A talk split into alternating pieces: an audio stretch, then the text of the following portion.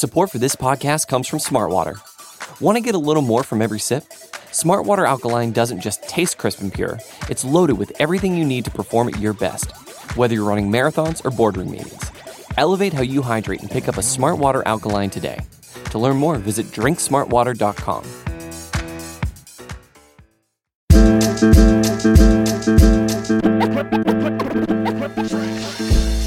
All right, Buffalo Bills fans, welcome to another episode of Breaking Buffalo Rumblings. Anthony Marino here with you once again.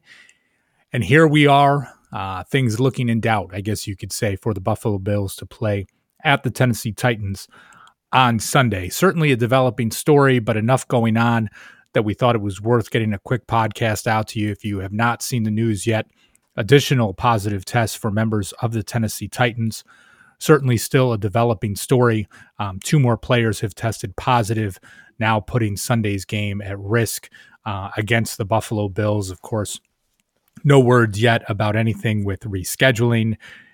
I, I mean, I would guess that even a forfeit would have to be somewhat in question if you start to look at it and say if this is truly isolated to one team that is throwing things in jeopardy and with the uh, again, things already being pushed back with the Steelers. I mean, that's certainly getting getting ahead of ourselves.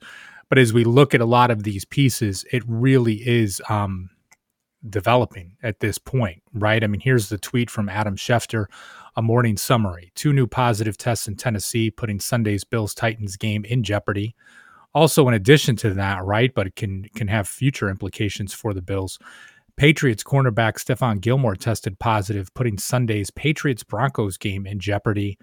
And no positive test today with the Chiefs, who played the Patriots on Monday night. So, right, I mean, not just with the Patriots being another AFC East opponent, but the Bills are set to take on the Kansas City Chiefs on Thursday night football on October 15th.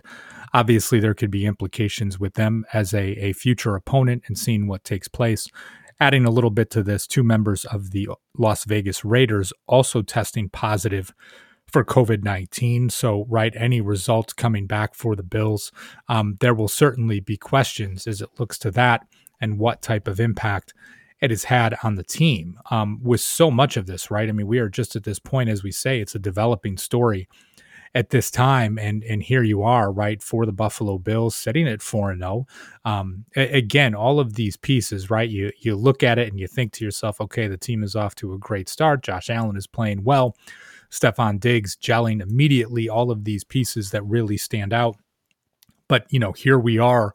I you know you don't want to sound overly dramatic but you know maybe the NFL season is going to be in a position where they have to shut down for a period of time Maybe they reduce the schedule from 16 games to a smaller number. Maybe they extend the season, adding additional bye weeks. Um, there is so much up in the air, and obviously I'm rambling a bit with it right now, but I thought it was important to at least address because, you know, until further notice, I do not see any way that the Bills could um could be playing this Sunday. Um, and that really goes with without being said is here we are on Wednesday. You still have positive tests coming out of Tennessee you know, the earliest that the Titans could open their facility would be on Saturday and then to play a game on Sunday. Um, I would be shocked if that were to take place, but uh, I, I, guess I've been uh, I've been shocked with other things as well.